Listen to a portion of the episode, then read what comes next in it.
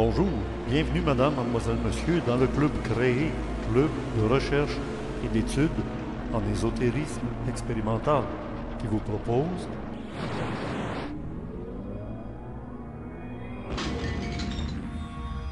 à ceux qui assistaient à la conférence au début du mois d'octobre 2010 ainsi qu'aux abonnés à la salle 10-10.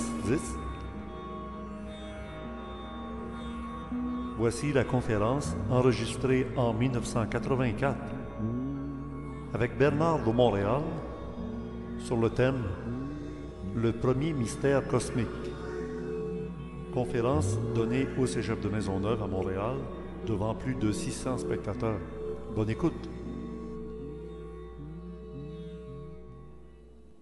Janvier 1984. Première conférence de Bernard de Montréal en 1984 sous le thème Les mystères cosmiques. Le premier des mystères, je pense, Bernard, qui nous intéresse de près parce qu'il nous touche de près, c'est le mystère de l'incarnation. Pourquoi sommes-nous un esprit ou une intelligence limitée ou utilisant pendant un certain temps la matière qu'on appelle le corps physique? Et pourquoi sommes-nous en être humain à nous parler ici?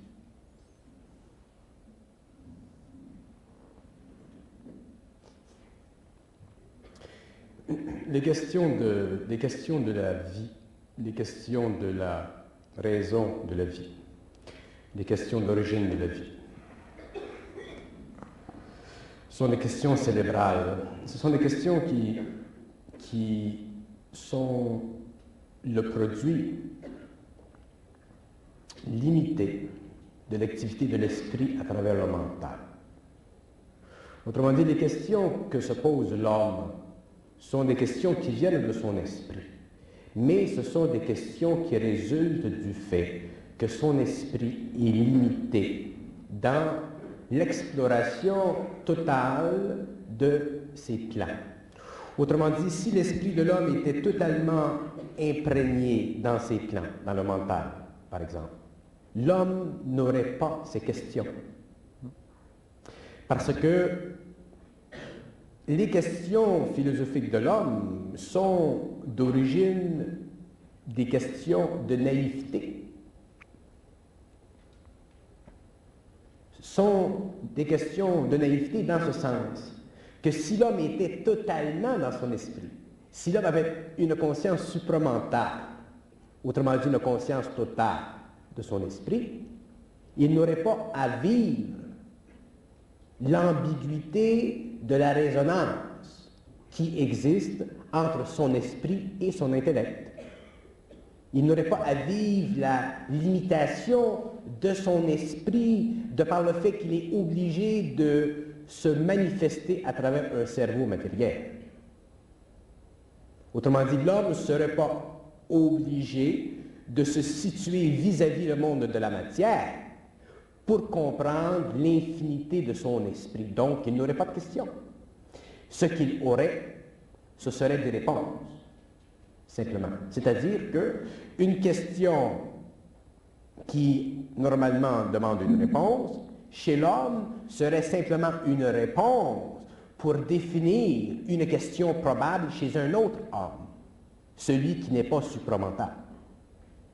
Autrement dit, le phénomène de la question et de la réponse est un phénomène qui fait en sorte que l'esprit essaie de donner à l'homme rationnel une vue quelconque de sa position vis-à-vis le matériel ou l'invisible.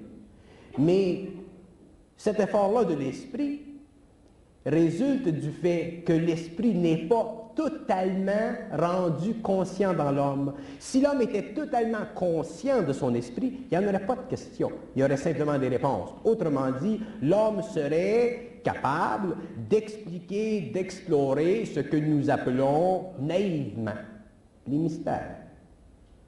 Les mystères existent pourquoi? Parce que nous sommes naïfs. Si nous étions dans notre intelligence, les mystères n'existeraient pas.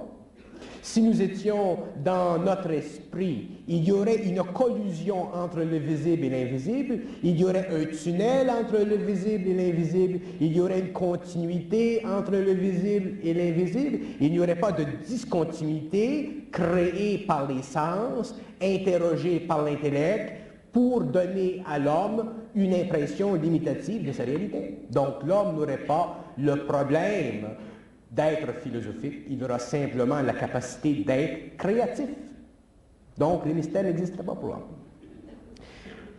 Mais l'homme aujourd'hui commence à prendre conscience, c'est-à-dire que l'homme aujourd'hui commence à être supramental. C'est-à-dire qu'il commence, l'homme aujourd'hui, à être capable de se définir par lui-même. Être supramental, c'est ça. Être supramental, avoir une conscience supramentale, c'est être capable de définir par soi-même la réalité. Mais il y a une embûche. C'est que tous les hommes cherchent la réalité. Et les hommes ne réalisent pas que la réalité qu'ils cherchent, c'est la réalité qui résulte du fait que dans le passé, l'esprit n'était pas totalement dans le mental. Si l'esprit était totalement dans le mental de l'homme, l'homme ne chercherait pas à comprendre la réalité, puisqu'il serait lui-même réel. Donc, il y a une, subtile illusion dans la recherche de la réalité. Il y a une subtile illusion dans la définition de la réalité. Il y a une subtile illusion dans la recherche de la question comme il y a une subtile illusion dans toute recherche chez l'homme. Et cette illusion, elle est proportionnelle à la différenciation entre l'intégration totale de son mental, autrement dit de son esprit, de son mental supérieur, de son esprit, avec son appareil mécanique, cérébral, physique qu'on appelle le cerveau. Enlever cette séparation entre le cerveau humain et l'esprit, vous n'avez plus chez l'homme ce fossé philosophique, psychologique, qui fait de la recherche philosophique, psychologique, spirituelle, une aventure humaine qui est à la base même de la coloration de la condition humaine. Donc la condition humaine n'existe plus parce que l'homme est en plein centre, non pas de lui-même dans le centre philosophique, mais de son esprit. Donc il, il regarde dans cette direction, il va comprendre, il regarde dans cette direction, il, va comprendre, il regarde dans cette direction, il va comprendre. Le problème de l'homme, c'est que l'homme ne cherche pas, ne cherche pas de la façon réelle, il cherche d'une façon qui est purement spéculative. Si vous avez une flashlight et vous cherchez dans la nuit, vous entendez un bruit par là, vous dirigez votre flashlight par là. Et avec le faisceau, vous allez voir ce qui crée le bruit. Mais ce n'est pas ça que l'homme fait. L'homme, il est dans la nuit, il ouvre simplement la flashlight. Il regarde dans toutes les directions, possibles imaginables. Donc, qu'est-ce qui se produit? Il souffre de plus en plus d'inquiétude parce que le bruit, il est toujours là. L'homme devrait être capable, devrait être capable de répondre à ses propres questions, de comprendre l'origine des choses par lui-même, mais il y a une loi. Et cette loi-là, elle fait partie de l'énergie. Elle fait partie de l'esprit, cette loi-là. Et cette loi, elle est très simple. L'homme doit apprendre à se fier parfaitement à son intelligence. Et ça, c'est pas facile. Parce que pour qu'il se fie parfaitement à son intelligence, il est obligé d'apprendre d'abord à se fier à son intuition. Pour ensuite en arriver à perfectionner son intuition. Pour en arriver éventuellement à avoir une certitude de son intuition pour en arriver éventuellement à ce que son intuition devienne son intelligence, pour en arriver éventuellement à ce que son intelligence soit plus grande que son intellect, pour en arriver éventuellement après à ce que son intelligence devienne parfaite, c'est-à-dire que son intelligence ne soit plus assujettie à aucun niveau par sa conscience inférieure, qui est une conscience astralisée mentalement, l'intellect. Là, l'homme commence à être libre. C'est-à-dire qu'il peut prendre sa flashlight, il peut aller dans la nuit du cosmos, autrement dit, dans cette nuit où épais sont les mystères, et jeter un faisceau de lumière dans cette direction, et il voit. dans cette direction et il voit, dans cette direction et il voit. Donc les mystères n'existent plus parce qu'ils sont sous la condition d'exploration de son psychisme. C'est lui qui dirige dans cette direction. C'est lui qui veut savoir qu'est-ce que c'est la réincarnation. C'est lui qui veut savoir qu'est-ce que c'est Dieu. C'est lui qui veut savoir qu'est-ce que c'est l'infinité. C'est lui qui veut savoir qu'est-ce que c'est l'espace, le temps, l'antimatière, la relation entre la vie et la mort, la mort, l'immortalité, l'éternité. C'est lui. Et son droit à lui, il vient d'où? Il vient de cet exercice constant et continu qui lui a permis de passer du stage de l'évolution au stage de l'évolution, c'est-à-dire du stage où il a cru fermement dans une forme qui lui a été imposée, pour la détruire absolument, pour être capable de créer une forme nouvelle que lui seul est le maître et dont lui seul est le gestionnaire. L'homme, il est libre, et à ce moment-là, sa flashlight peut lui permettre de regarder dans toutes les directions du cosmos noir, où les mystères sont là, mais simplement en attente d'être explorés par lui. Donc, les mystères, ça n'existe pas. Ça existe parce que l'homme est inconscient, ça existe parce que l'homme a été mal éduqué, ça existe parce qu'on n'a pas éduqué l'homme, on n'a pas, pas montré à l'homme comment penser, on a aidé l'homme à penser, on a formé des systèmes pour que l'homme pense mal, pour que ça nous euh, serve. Mais on n'a pas développé des systèmes pour que l'homme pense créativement. Lorsqu'on a enseigné à l'homme à penser, on voulait toujours que ça nous rapporte quelque chose. On voulait qu'en enseignant à l'homme à penser, on voulait que ça rapporte à l'organisation. On voulait que ça rapporte au gouvernement. On voulait que ça rapporte à l'Église. On voulait que ça rapporte au système qui devenait la source du support psychologique de l'homme. L'homme, à, la fin du 20e siècle, n'a plus besoin de sources psychologiques.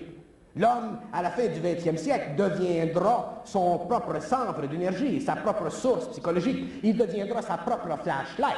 Il n'y aurait plus besoin d'emprunter à un ou à l'autre une flashlight qui est colorée par l'histoire de l'un ou l'histoire de l'autre. C'est l'universalité de l'homme. C'est l'homme de la sixième race racine. C'est l'homme de l'évolution. C'est l'homme supplémentaire. Appelez ça comme vous voulez. C'est l'homme libre. C'est l'homme qui possède enfin son esprit. C'est l'homme qui n'est plus assujetti à la manipulation de son esprit. C'est un homme qui est capable de manipuler l'esprit qui essaie de le manipuler. Alors, quand je dis que c'est un homme qui peut manipuler l'esprit qui essaie de le manipuler, ça veut dire qu'un homme qui est capable de manipuler l'esprit qui essaie de le manipuler, c'est un homme qui est dans son esprit. Il n'est plus dans la forme qui, dans le passé, a été utilisée contre l'esprit de l'homme pour le développement progressif, euh, planétaire, cyclique de sa conscience pour l'organisation sociale des pensées humaines et de la mémoire humaine. Autrement dit, pour l'assujettissement total de l'être humain à des conditions de vie mentale qui sont absolument stupides et incohérentes et qui manquent absolument de continuité. La preuve, c'est que les écoles de pensée changent à toutes les générations. Il n'y a pas de continuité entre la pensée grecque et la pensée moderne. Pourquoi? Parce que les hommes sont incapables de créer la pensée. Ils ne sont capables que de l'absorber et de la lentement transformer pour s'assurer au cours des âges une sorte d'historicité, une sorte de, continuité historique que nous appelons dans les universités, dans les grands centres de connaissances, la grande sagesse. Lorsqu'en fait, la sagesse s'est passée, la sagesse s'est passée pour l'homme, la sagesse, c'est passé pour l'homme. C'est bon pour la masse, la sagesse. C'est bon pour l'humanité, la sagesse. Mais pour l'individu, la sagesse, c'est passé. L'homme a besoin de la science de son esprit. Il a besoin de la science de son mental. Il a besoin de comprendre qu'est-ce que c'est la sagesse, à quoi ça sert la sagesse, quelles sont les limites de la sagesse, pourquoi la sagesse existe-t-il sur la terre, pourquoi l'homme a besoin de sagesse, et pourquoi l'homme un jour n'a plus besoin de sagesse, il a besoin de discernement. C'est ça l'intelligence créative. Avec ça, outillé comme ça, l'homme pourra regarder et répondre à toutes les questions. Il ne faut pas qu'il se doute. Il ne faut pas qu'il se doute. Aussitôt que l'homme se doute, c'est pas facile de ne pas se douter. Aussitôt, c'est vibratoire, on le sent en dedans. Aussitôt que l'homme se doute, il perd de l'intelligence. Aussitôt qu'il se doute, il y a un piège. Il peut penser qu'il ne se doute pas, il fait des gars. Ah, c'est subtil. Parlez-moi de l'anarchie. L'anarchie. L'anarchie, c'est très intéressant l'anarchie. L'anarchie, c'est l'incapacité collective des hommes de supplanter dans une société quelque chose pour le meilleur. Ça, c'est un aspect. L'anarchie, c'est l'incapacité des hommes de supporter le poids collectif de la pensée humaine et de le remplacer par une pensée créative individuelle. L'anarchie, c'est la bêtise collective sanctionnée au niveau politique ou au niveau économique. L'anarchie, c'est la passion politique et économique de l'homme. L'anarchie, c'est le manque total d'intelligence, mais l'utilisation à profondeur de l'intellect. Dans l'anarchie, il n'y a pas d'intelligence créative, il y a de l'intellect forcené. Dans l'anarchie, il n'y a pas d'harmonisation, il y a simplement de la complémentarité de certaines forces en parallèle. Dans l'anarchie, il n'y a pas d'individualisation, il y a simplement une individualité manifeste comme un masque qui n'est simplement que le rapport entre très grande force astrale et un individu débalancé. L'anarchie, c'est la capitulation de l'homme conscient ou partiellement conscient devant la masse des forces internes de l'homme inconscient. Un gouvernement ne devrait jamais permettre que l'anarchie existe dans son sein. Mais déjà, l'anarchie fait partie du karma des gouvernements. Hein? Alors, quand on regarde l'anarchie, quand on regarde l'aspect politique de la désintégration psychologique d'une volonté de vivre et de survivre, qui est l'anarchie, on s'aperçoit de deux choses que celui qui est anarchique n'a pas la complète compréhension de son anarchie, donc il n'a pas la parfaite réalisation de ce qu'il veut faire, donc il n'a pas la, parfaite réalisation de ce que peut s'en suivre de son mouvement anarchique, c'est-à-dire la, destruction des enfants, la destruction des, femmes, la destruction des familles, la, destruction par le sang, ainsi de suite. Donc, au nom de l'anarchie, on, on fera un plaidoyer en fonction d'une éventualité plus glorieuse. C'est ce qu'ils ont fait en Russie. Les bolcheviks ah, on ne peut pas sanctionner l'anarchie à aucun niveau et un gouvernement, quels que soient les gouvernements de la Terre, un gouvernement explore, remplace, même si c'est à un niveau très peu défini encore au niveau de la conscience. Un gouvernement représente toujours symboliquement la conscience d'un peuple et un peuple n'est jamais anarchique. C'est toujours une bande de personnes ou d'individus à l'intérieur d'un peuple qui, automatiquement, à cause de l'inconscience d'un peuple, à cause de l'incapacité d'un peuple de réagir collectivement dans une instantanéité bien pensée, que l'anarchisme est possible. Donc l'anarchie, c'est une force très grande utilisée par les forces de destruction pour la transformation politique, euh, économique euh, de la Terre, des nations, des cultures. Mais les hommes conscients ne peuvent pas et n'appartiendront jamais à un mouvement anarchique parce que l'homme conscient, c'est un homme individualisé. Pas individualiste, individualisé. Ça veut dire que là où il y a de l'harmonie, il est bien.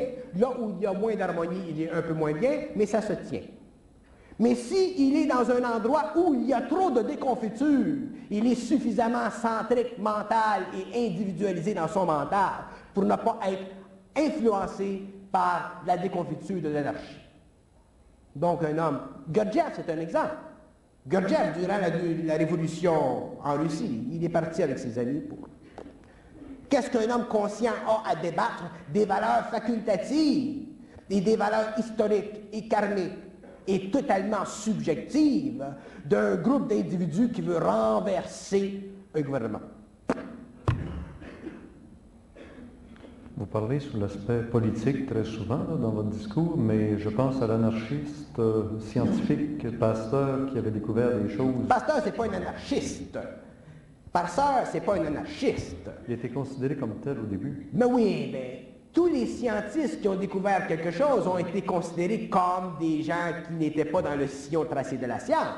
Parce que les gens dans la science qui font partie du sillon tracé de la science sont justement les scientifiques qui n'ont aucune valeur.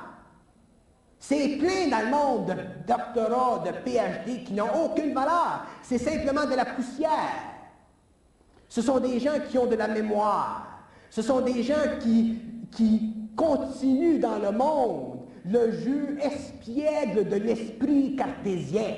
Ce sont des gens qui n'ont pas de pouvoir dans l'esprit. Ce sont des gens qui ne sont pas capables de toute une vie prendre un sujet et le faire exploser à la face du monde pour découvrir éventuellement que derrière le mental d'un homme, il y a un esprit dans l'homme et l'esprit vint toujours l'intellect. Donc, les pasteurs, les grands de ce monde, qui ont fait quelque chose dans le monde, les gens qui... Moi, je vais vous dire une chose. Les hommes dans le monde qui ont quelque chose à donner à l'homme de la terre ne peuvent pas, dans le temps de leurs paroles, de leurs mouvements, de leurs recherches scientifiques, être appréciés parce qu'ils sont too much. Ça casse les gosses au cul. Puis il y en a des millions de même. Puis ce sont ces petits culs-là, là, qui sont bien à l'aise dans leur chaise à l'université. Là. Puis faut pas toucher à ça, cette chaise-là. Les tremblements de terre, ils n'aiment pas ça. Bon, ben, ce sont ces petits culs-là qui nous remplissent le cerveau. Puis ceux qui sont solides, là, ceux qui sont dans des laboratoires à noirceur puis qui travaillent pendant des années, souvent, ils ont le temps de mourir avant que leurs idées parviennent. Mais la puissance de leur esprit, elle est où? Elle est dans l'utilisation parfaite de leur personnalité à travers les arts. Puis dans un temps quelconque, l'esprit vint. Dans un temps quelconque, ça passe à travers la forme parce qu'il y en a un autre qui a fait une connexion, puis whoop. Fait que ça, c'est la situation de l'homme. Vous savez, on parle de politique. J'ai déjà parlé en, politique. Dans la politique, si on parle de politique, un homme qui est puissant dans la politique, qui a quelque chose, il ne peut pas être aimé. Il va être aimé s'il sauve le monde temporairement. De Gaulle, c'est un exemple. De Gaulle, ils l'ont aimé, De Gaulle, là, parce que là, il est revenu, puis il a redonné une, nationalité, une identité à la France, après Pétain, la gang, bah. Mais quand c'est fini, ça, quand le, quand le peuple a été un petit peu rassuré, là, à ce moment-là, tu vois encore la même division. la France, il y a 50 000 fromages, il y a 50 000 opinions. C'est le même phénomène. Alors, dans la politique, c'est la même chose. Quand il y a un homme qui a moindrement du caractère, de l'esprit, de l'esprit, coloré, si vous voulez, pas des saints, des politiciens, bon, pas des initiés. Les initiés, c'est des saints. Mais celui qui a de l'esprit un petit peu, qui a de l'esprit un petit peu, même malgré la personnalité, c'est too much. On est écrasé par eux autres. On est écrasé. Leur bol, c'est too much. Leur grande gueule, c'est too much. Nous autres, on voudrait avoir des gars avec la bénédiction. Qu'est-ce que tu peux faire avec ça? Tu peux rien faire. Drapeau, il a fait quelque chose avec la ville de Montréal. Pourquoi est-ce qu'il a fait quelque chose? Parce que c'est une tête de cochon. C'est pour ça qu'il a fait quelque chose. C'est de valeur, il est obligé de dépenser plus d'énergie qu'il n'aurait dépensé si ça avait été dans un autre milieu. Mais c'est pour ça qu'il a fait quelque chose. Fait que tu es obligé dans le monde, si tu veux faire quelque chose en politique, d'être quelque chose de... Si tu l'as pas, là, tu fais rien. Final. Puis ça, ça a toujours été de même. Anyway. Tu t'imagines, moi, en politique? la chaise à pour ça que je ne vais pas. Je reste bien rangué. Oh, C'est ça que le monde. Nous autres, on est chanceux dans la province de Québec. Dans la province de Québec, de tous les pays au monde d'ailleurs aujourd'hui, c'est le premier pays où il est possible à l'homme d'explorer ésotériquement et occultement la politique, l'économie, la science. C'est extraordinaire. Donc, on est les premiers peuples qui ont la chance, en public, je ne parle pas d'une société secrète, je parle en public, on est les premiers peuples qui ont la chance d'explorer à travers une lentille neuve, créative, vitale, les aspects de la société.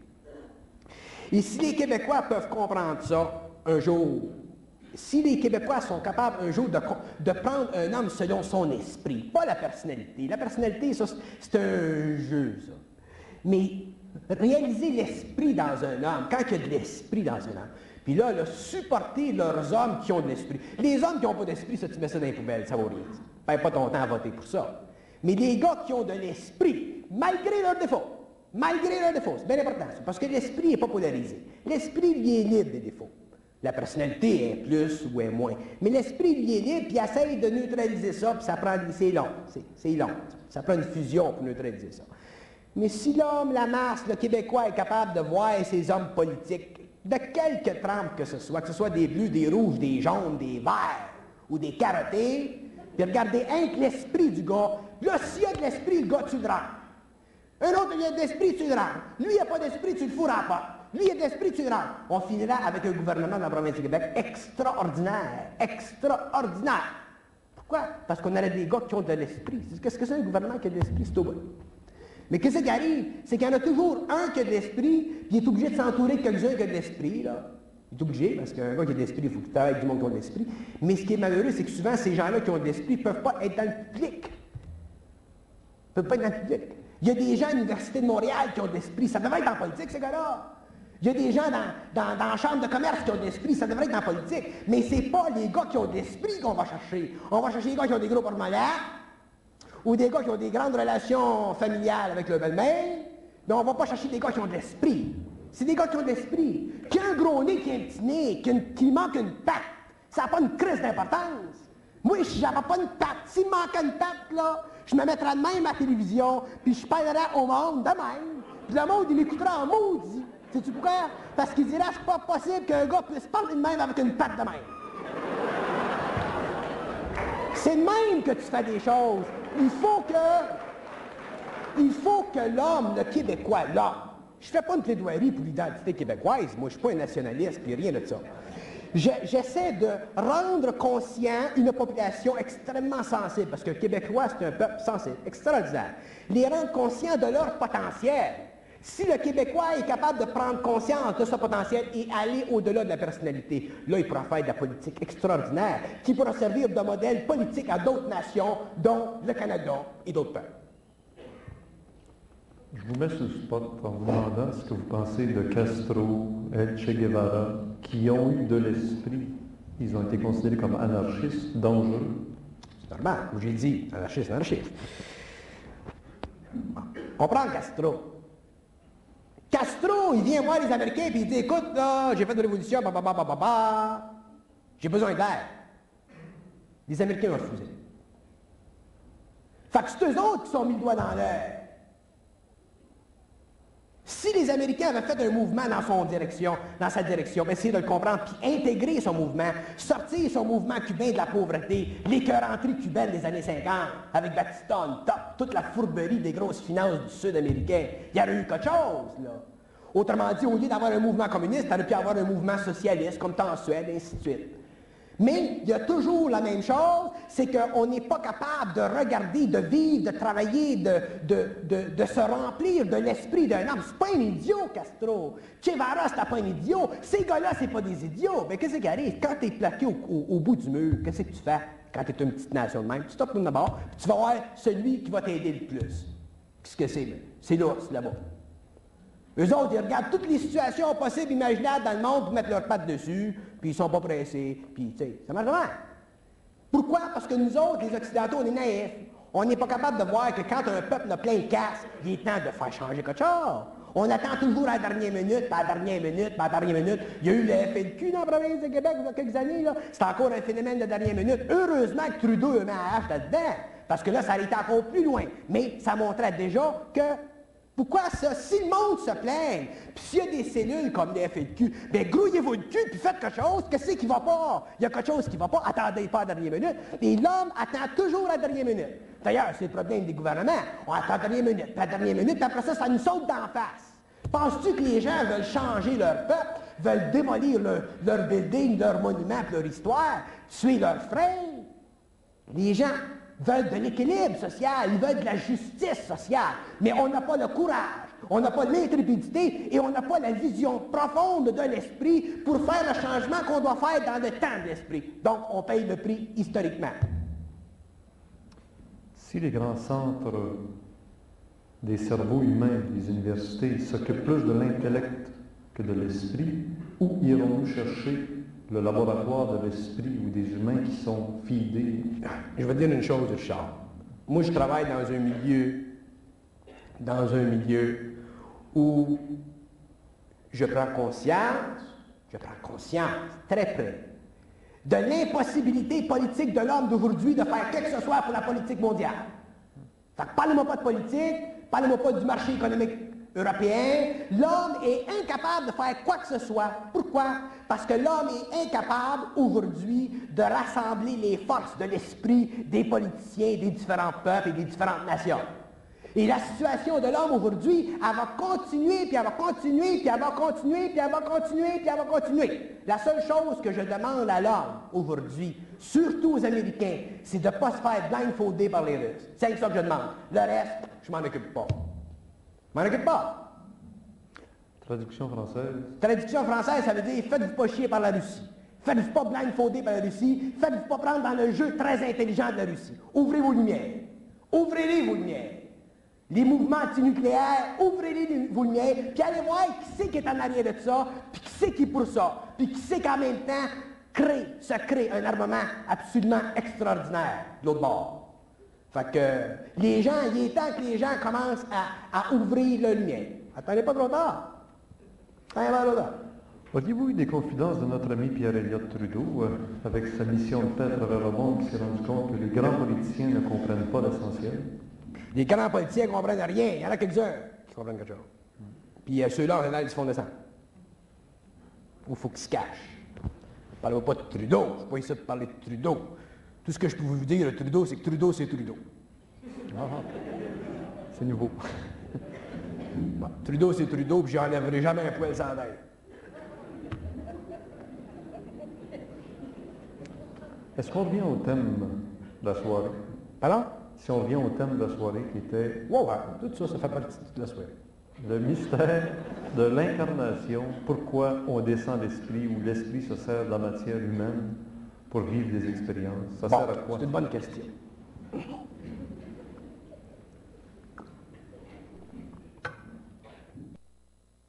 Il faut qu'elle remplisse, il faut qu'elle prenne, il faut qu'elle descende dans une forme. L'être humain, c'est le parfait réceptacle cette énergie-là.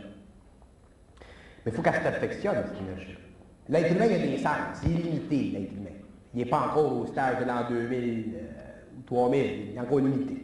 Il n'y a pas de faculté télépathique, il n'y a pas de faculté de voyance, il n'est pas capable de voir l'invisible, il n'y a pas de contrôle de sa matière, il veut de mourir. Pourquoi donc vous dites que c'est le parfait réceptacle? Il n'est pas capable d'un paquet de choses? C'est parfait dans ce sens que l'homme, l'être humain, le corps, le mental, l'émotion, tout ça, c'est un réceptacle pour l'esprit, que l'esprit utilise pour sa propre transformation au cours des siècles, puis des siècles, puis des siècles, puis des siècles. Mais, tant que l'esprit, cette énergie-là, n'a pas été libérée de la mémoire, tant que cette énergie-là n'est pas libérée des lois de réincarnation, elle n'a pas de pouvoir sur la Terre. L'âme n'a pas de pouvoir sur la Terre. L'âme a une capacité d'influence, mais elle n'a pas de pouvoir, parce que l'âme, ce n'est pas un pouvoir. L'esprit L'énergie pure, c'est le pouvoir. L'esprit, l'énergie, c'est le pouvoir.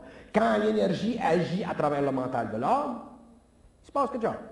Tandis que l'âme, elle, elle est totalement expérimentale. Elle assimile, puis elle assimile, puis elle assimile pendant des siècles, des siècles, des siècles. Et l'homme, lui, doit constamment faire le mouvement de... Il faut qu'il y ait une synthèse. Un jour, il faut qu'il y ait de la lumière dans l'homme, c'est-à-dire de l'esprit. C'est-à-dire qu'il faut qu'il y ait une énergie qui ne soit pas qui ne soit pas coloré négativement ou positivement, qui soit neutre. Une énergie qui puisse faire la synthèse de la forme, qui puisse utiliser la forme négative comme elle puisse utiliser la forme positive. Le yin et le yang, les deux. À ce moment-là, il y a une synthèse. L'homme devient conscient, supramental, et l'homme évolue à un rythme très rapide. le but de la descente de l'esprit dans la matière, c'est pour perfectionner les relations entre les différents plans du cosmos le matériel, le vital, l'astral, le mental, le mental supérieur, ainsi de suite. Il y a des plans. Alors l'esprit descend pour qu'il y ait un raccord entre tous les plans, pour qu'il y ait une harmonie de plus en plus grande entre tous les plans, pour qu'il y ait éventuellement une définition nouvelle de la réalité de la création, c'est-à-dire pour qu'un jour l'homme, étant dans son esprit, dans sa lumière, en fusion avec sa lumière, puisse se servir de son esprit, puisse se servir de l'énergie de son esprit dans la matière au lieu d'être assujetti aux lois planétaires de son incarnation, et mourir, puis revenir, puis mourir, puis revenir, puis être dominé, puis influencé par tous les courants de pensée qui font partie de la mémoire inconsciente, culturelle de la masse. C'est ça, la raison de l'esprit. Donc, le but de l'esprit, c'est éventuellement de libérer l'homme. Libérer l'homme du poids qui assujettit l'individu à une constante historique qu'on appelle l'évolution, qu'on appelle l'enseignement extérieur, qu'on appelle les philosophies, qu'on appelle tout ce qui a permis à l'homme de progresser égoïquement, mais qui va amener l'homme à la destruction à la fin d'un cycle parce que c'est pas créatif. Parce que c'est pas dans la lumière de l'homme. C'est pas dans l'esprit de l'homme. C'est tout enraciné dans tout ce qui est passionnel et divisible et planétaire dans l'homme. La belle science de l'homme, les beaux esprits, Fermi, Steiner, Curie, Einstein, les beaux esprits qui amènent un peu d'intelligence à l'homme, ces beaux esprits-là, un jour, on s'aperçoit que leur science est dévolue, non pas à cause d'eux, mais parce qu'elle a été utilisée par d'autres esprits qui n'ont pas la clarté, la brillance, la lucidité, la limpidité de ces esprits-là qu'on appelle des pasteurs. Donc, tu finis par un peu dans la même situation. Je te donne un exemple.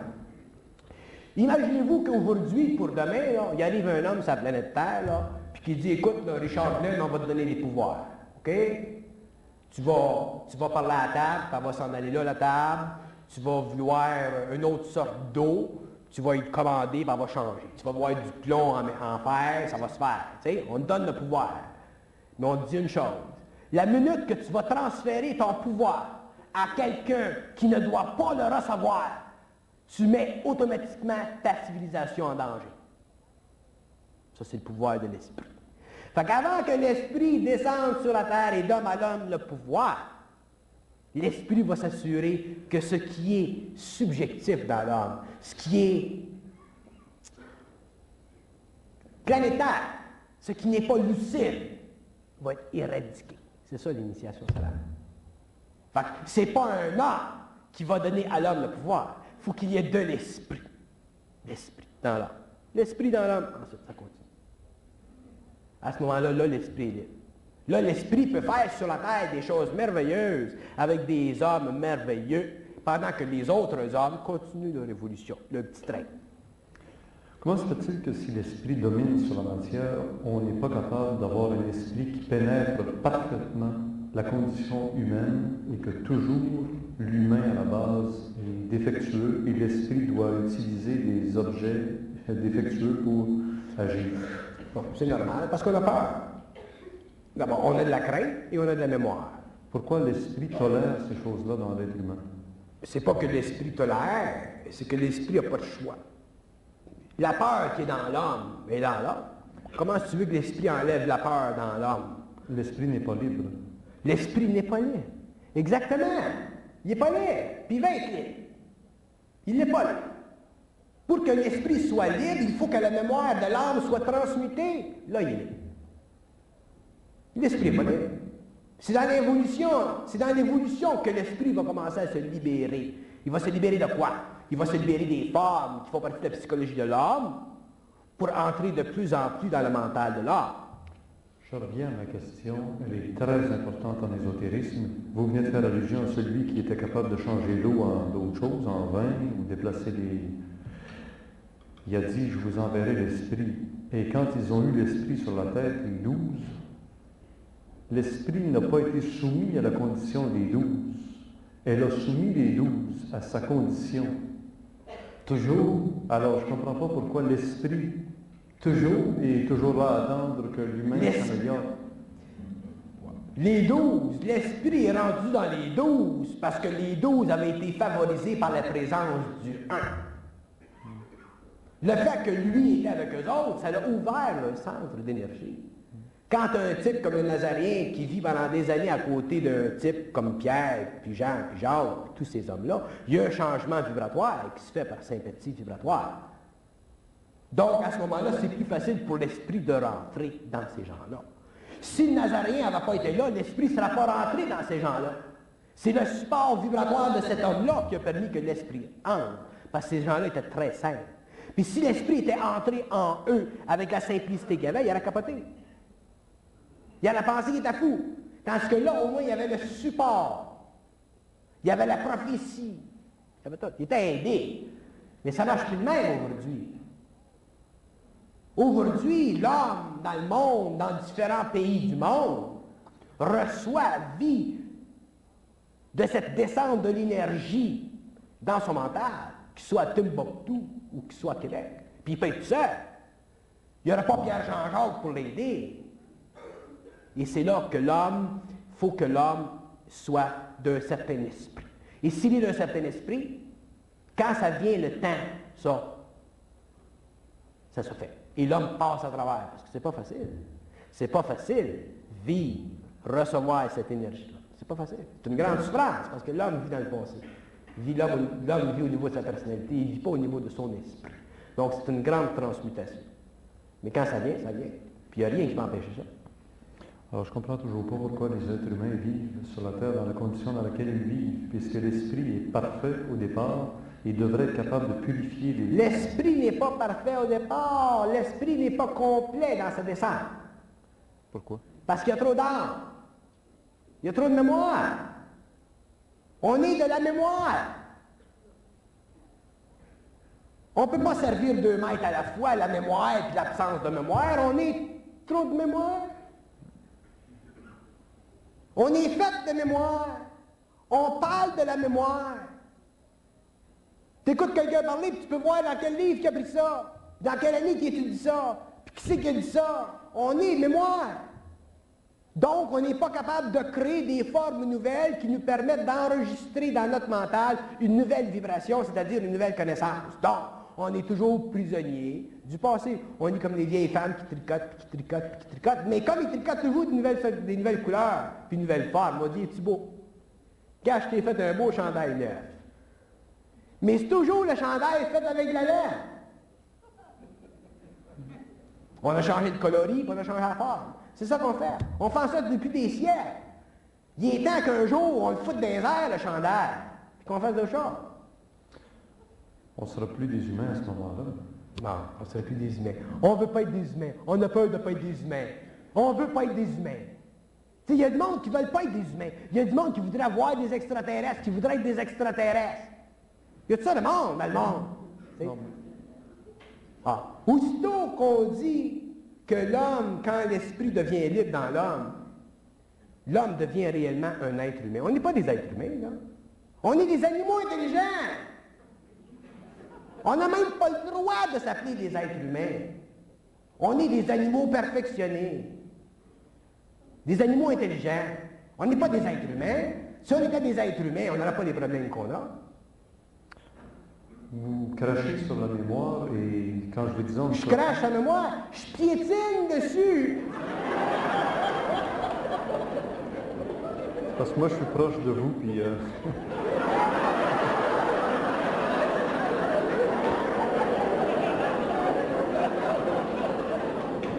Mais s'il n'y avait pas cette mémoire essentielle dans chacune des cellules biologiques, le corps humain ne pourrait pas se Eh oui, reproduire. c'est pas ça que je veux dire. Donc la mémoire est essentielle pour la biologie. C'est pas ça que je veux dire. Je dis pas que la mémoire n'est pas essentielle, elle est vitale, la mémoire. Le monde ne comprenne pas ce que je veux dire quand je veux dire quelque chose. C'est ça le problème avec le monde. C'est pas ça que je veux dire. Je veux dire l'attachement à la mémoire, l'attachement à la forme. La mémoire, c'est simplement l'enregistrement conscient ou inconscient d'une forme. Mais si la forme est bonne, Christ, laisse-la là, la forme. Lâche-la, la forme. Le monde, ont une forme, puis ils gardent. Ils ne veulent pas lâcher. C'est ça, cette mémoire-là, que je, que je piétine. C'est une forme qui est bonne, elle est bonne, elle est utilisable, elle sert. Mais si une forme est plus bonne, est plus bonne, c'est cette mémoire-là que je veux dire. faut que l'homme soit capable de lâcher la forme. Quand l'homme apprendra à lâcher la mémoire, qui ne lui sert plus, il développera une autre mémoire. Une mémoire créative. Une mémoire qui engendre une plus grande capacité créative. L'homme commencera à comprendre les mystères. Comment est-ce que tu veux comprendre les mystères, Richard Glenn, si tu es pogné avec les idées d'un clerc au 17e siècle? Comprends-tu? Comment tu veux comprendre les mystères si tu es pogné avec les idées du monde au début du siècle? Qui parlait de. Comment est-ce que ça s'appelait, la- les petites filles, là, qui ont vu. euh, Fatima? Fatima. Tu sais, Mais si t'es pogné avec la mémoire, puis t'as pas la force mentale et émotive de la faire sauter, la mémoire, comment est-ce que tu veux que ton esprit t'éclaire? C'est pas grave. Moi, si je vais dans mon esprit puis je dis, euh, écoute donc, euh, Bernard de Montréal, de l'autre bord, euh, c'est-tu vrai ça, la fête de Fatima, ça s'est-tu placé de même? Le soleil s'est-tu déplacé? C'est-tu qu'est-ce que ça va me répondre? Ça va me répondre, demande-moi une question comme du monde sans dessin. Tu sais bien que ça se déplace pas, le soleil? Ah, là, on va commencer à comprendre. Là, si je vois, puis je dis, ben oui, mais le monde, ils disent que le soleil s'est déplacé. Mais ils vont me dire, le monde, dans ce temps-là, était ignorant. Le monde, dans ce temps-là, n'avait pas de contact avec leur esprit. Ceux qui avaient contact avec leur esprit perdaient leur job. Ouais, il y en a. Il y en a qui savaient ce qui se passait à Fatima. Mais tu fermes ta gueule en 1900. Que, là, on est rendu en 1984, on commence à avoir un petit peu plus de liberté au niveau de la parole. Et dans ce temps-là, tu perdais ta job si tu étais psychiatre ou docteur ou professeur ou maîtresse à l'école. Si tu étais curé, c'est encore pire, tu sais. Bon, alors, il y avait des règles. Le monde respectait les règles dans ce temps-là. Mais nous autres, on est rendu en 1984. Puis le jeu, maintenant, de l'esprit, c'est d'apprendre à l'ego comment regarder dans tout le fouillis de la mémoire, puis dire, ouais, ça, ça a du bon sens, ça, ça a du bon sens, ça, tu fais sauter ça, ça, ça a du bon sens. Tu fais un clean-up de temps en temps. Nous autres, on a des maisons, puis on n'a jamais nettoyé le salon depuis 60 ans. Imagine-toi s'il y en a de la poussière. Puis on dit, viens chez nous, c'est beau. Tu t'assis là-dedans, puis la poussière te monte aux oreilles. Mais il faut que l'homme apprenne à faire un clean-up dans sa mémoire. Puis, comment est-ce qu'on fait un clean-up? C'est facile. Tu rencontres du monde dans la vie, tu lis des livres, tu rencontres des politiciens, des économistes, des psychologues, des historiens, des occultistes, des francs-maçons, ça demande. Le gars, il te parle. tu regardes la mémoire, c'est de la mémoire de l'humanité, tu regardes, puis ça a du bon sens, tu regardes. Fait que là, tu as un rapport avec lui. Mais si ça n'a pas de bon sens, mais tu dis que ça n'a pas de bon sens. Mais si tu n'es pas capable dire que ça n'a pas de bon sens, lui, ensuite, il va aller voir un autre, puis ensuite, l'autre, il va aller voir un autre. Fait qu'on devient du monde là, qui se promène dans le monde, là. Il n'y en a pas une autre qui a du bon sens, puis on rend tout le monde sans bon sens. Fait qu'il mène tout, il s'en avance. Puis aussitôt qu'il y en a un là, qui commence à briser la mémoire, il brise les formes, il brise les formes. Là, on s'inquiète, il n'est pas fin, ce gars-là, il est dangereux, ce gars-là. Il est après notre société. C'est le truc de cul de la société qu'on mine. C'est pas la tête. Comprends-tu? C'est le fondement de la société. Ce qui est la puanteur de la société. Pas la tête. Tu ne peux pas détruire, détruire l'esprit d'une société. Mais tu peux changer la condition interne de l'esprit d'une société. Et ça, l'homme va le faire. Moi, je suis simplement un exemplaire là-dedans. Il va en avoir d'autres dans différents pays, en Allemagne, en Autriche, en Russie, aux États-Unis. Il va en avoir partout. Tu ne peux pas empêcher l'esprit de passer à travers la personnalité de ceux qui ont de l'esprit. Fait qu'un jour, il va y avoir un gars, puis il va y en avoir un autre, puis il va y en avoir un autre. On ne parlera pas pareil, c'est évident, mais on va tout avoir le même esprit. Autrement dit, on va tout avoir il y a une espèce de confusion dans ce que vous transmettez, en tout cas présentement. Je reprends l'exemple de 1917, Fatima, quand vous dites, si vous demandiez au gouvernement de Montréal, au supramental, est-ce que le soleil s'est déplacé et allé au-dessus du nuage? Vous avez répondu que le supramental vous dirait, ben, écoute, car ça ne peut pas se déplacer le soleil. Aujourd'hui, 1917, on sait, ou en 1984, que le soleil ne peut pas se déplacer. Mais si vous reculez à l'époque de l'Égypte ancienne, on était sûr que le soleil se déplace et la terre ne bouge pas. Donc, il a fallu se servir d'une mémoire intelligente et scientifique et intellectuelle pour être capable de discerner ce qui fait l'affaire et ce qui ne fait pas l'affaire, comme vous nous dites. oui, mais ça, c'est au niveau de la déduction. Si l'homme était dans son esprit, il n'y aurait pas besoin de la, mémoire scientifique ou de la mémoire déductive ou de la mémoire historique pour savoir que le soleil ne se déplace pas. L'esprit a toujours su que le soleil ne se déplace pas. Est-ce que c'est le même esprit qui a communiqué la cosmogonie Lancia? Ah, ça, ça, c'est une question. L'esprit qui a communiqué la cosmogonie Lancia, c'est l'esprit qui a communiqué la cosmogonie Lancia. Moi, j'ai mon esprit. si je regarde la cosmogonie Lancia, je la regarde avec mon esprit. Comprends-tu? Fait que c'est pas moi à faire l'apologie de la cosmogonie du public. La cosmogonie du Lancia devrait avoir suffisamment d'esprit pour se tenir par elle-même. Si elle n'a pas suffisamment d'esprit pour se tenir par elle-même, la cosmogonie de nation, un jour, il va y avoir un esprit qui va en faire sauter. Ou il y a un jour, il y a un esprit qui va en faire sauter une partie. Ou un jour, il y a un esprit qui va arriver pour soulever des mystères dans la cosmogonie du nation. C'est même que ça marche. Fait en attendant, ça sert. C'est un grand. Autrement dit, l'esprit, c'est la descente dans la matière de l'énergie. L'énergie, c'est l'intelligence. L'intelligence, c'est l'organisation consciente de la conscience atomique mondiale, universelle, dans tous les absolus. Donc, l'intelligence, c'est pas ce qu'on pense, nous autres. Nous autres, on pense que l'intelligence, c'est de l'intellect, c'est pas ça. L'intellect, c'est simplement une manifestation subjective, inférieure de ce qu'on appelle l'intelligence. Puis l'intelligence sur le plan humain, c'est pas l'intelligence sur d'autres plans. L'intelligence, c'est l'énergie. L'intelligence, c'est intégré dans le mouvement de l'énergie, ce qu'on appelle le phénomène de l'intelligence. Quand ça connecte cette affaire-là avec le mental, on a la phénoménalisation sur la Terre du principe intelligent. Et plus ça s'ajuste le mental, et plus la phénoménalisation est grande. Donc, plus l'organisation de la matière en fonction de la volonté devient puissante, belle, esthétique, ainsi de suite. Donc, ça fait partie de l'évolution de l'art.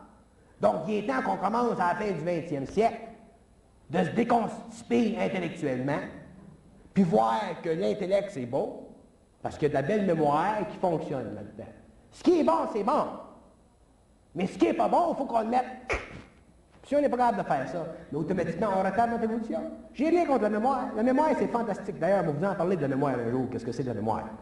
Mais in the meantime, ce qu'on doit comprendre, c'est qu'on doit nettoyer notre mémoire. Puis on a peur de nettoyer notre mémoire. On a peur. Parce qu'on a, on a, on est émotif d'abord, on a de la crainte, on a peur de se tromper, on n'est pas sûr, on n'est pas sûr. On demande l'opinion aux autres. Fait qu'on n'a pas de centricité, on n'est pas capable de vivre de notre esprit, puis dire, ouais, ça c'est fini, ça, ça a servi pendant 10 000 ans, c'est assez, assez long. Ça, ça a servi pendant 3 000 ans, t'enlèves ça, t'enlèves ça. Là que tu commences à avoir clair, tu commences à respirer. Là, tu peux parler au monde. Sans ça, tu ne parles pas au monde, tu gères. Mais quoi enlever? Enlever tout ce qui n'est pas intelligent.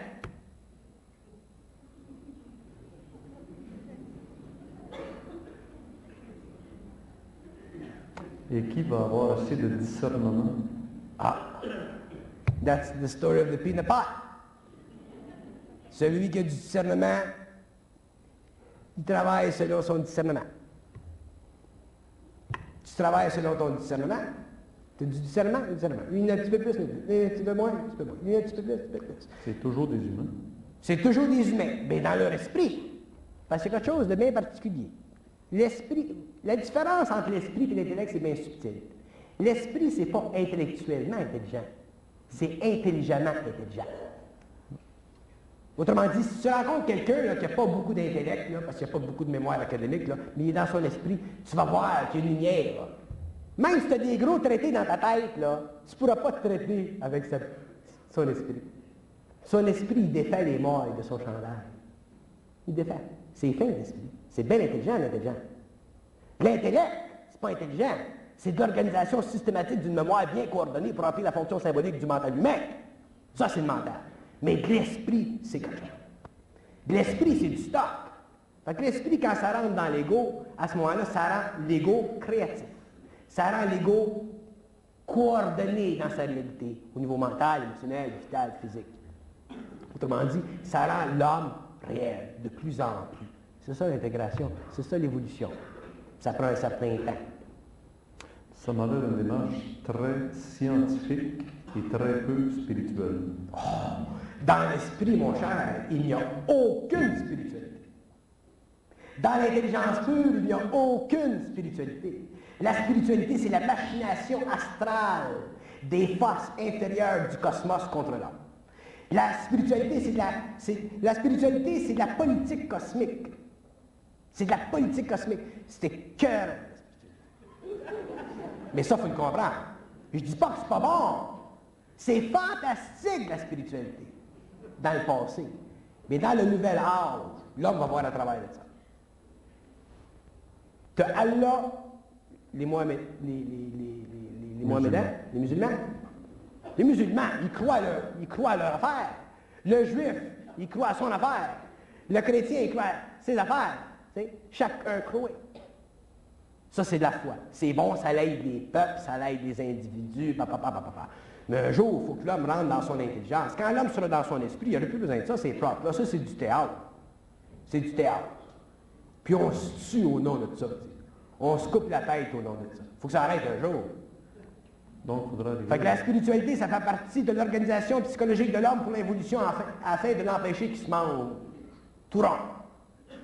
Puis après le 21e siècle, on n'aura plus besoin de ça. Fin final.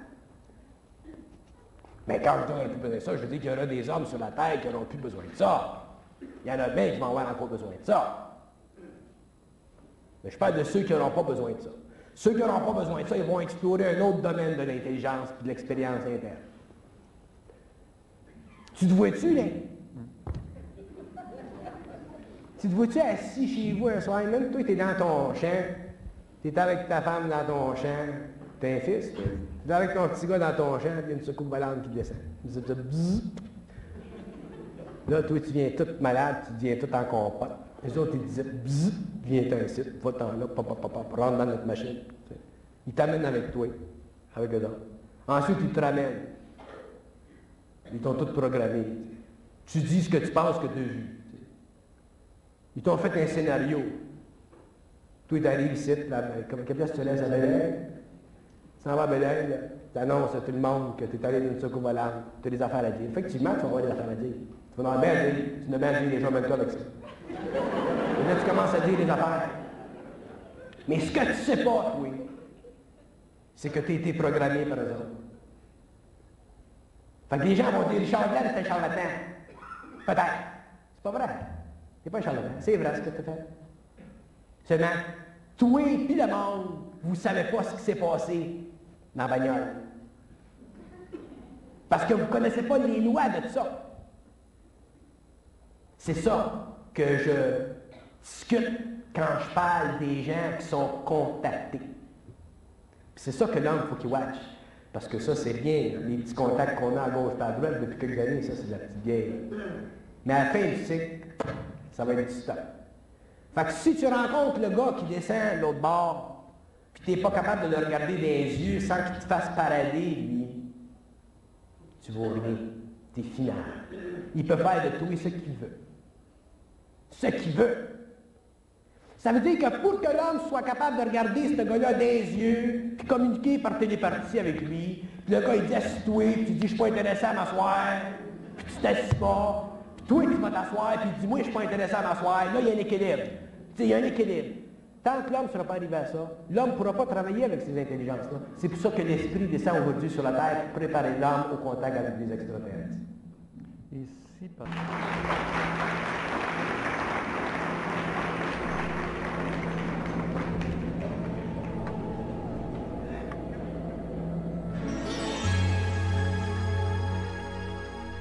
Comme à tous les ans, au mois d'octobre, à la mémoire de Bernard de Montréal, qui nous a quittés en octobre 2003, nous vous avons présenté dans cette salle 10-10 une conférence qu'il nous a accordée dans les années 80-90. Et vous savez que vous pouvez retrouver à tous les ans dans notre club créé, soit dans la salle du mois d'octobre 810-910, des conférences données par Bernard de Montréal, ainsi que certains extraits, ou même la conférence, la première qu'il nous avait accordée en noir et blanc en 1978, disponible sur le système Dailymotion, très semblable à YouTube. Sur la page d'accueil de notre site, dans la colonne de gauche, vous aurez le logo qui vous amènera directement à cette conférence. Vous pouvez aussi vous abonner au club créé pour voir dans les archives justement les conférences de Bernard par bloc d'un mois, trois mois, six mois ou un an au tarif ici affiché. Et en payant par PayPal, service très sécuritaire en ligne, vous aurez un accès instantané.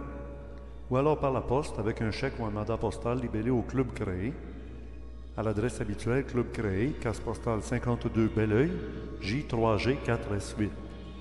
Si vous assistez à la conférence le premier vendredi de chaque mois à Québec à l'Université Laval au pavillon Adrien Pouliot au local 2551, le soir de 19h30 à 23h, ou alors le dimanche qui suit le premier vendredi du mois à Montréal, c'est au Cégep de Maisonneuve, 3800 Sherbrooke-Est au local B4417, la salle juste au-dessus de la porte d'entrée principale du Cégep de Maisonneuve, tout l'après-midi. Vous aurez droit à un abonnement automatique à la salle qui correspond au mois de la conférence à laquelle vous aurez assisté. Si vous avez des commentaires, des questions, des suggestions, vous pouvez toujours nous écrire à Club Créé exp.com.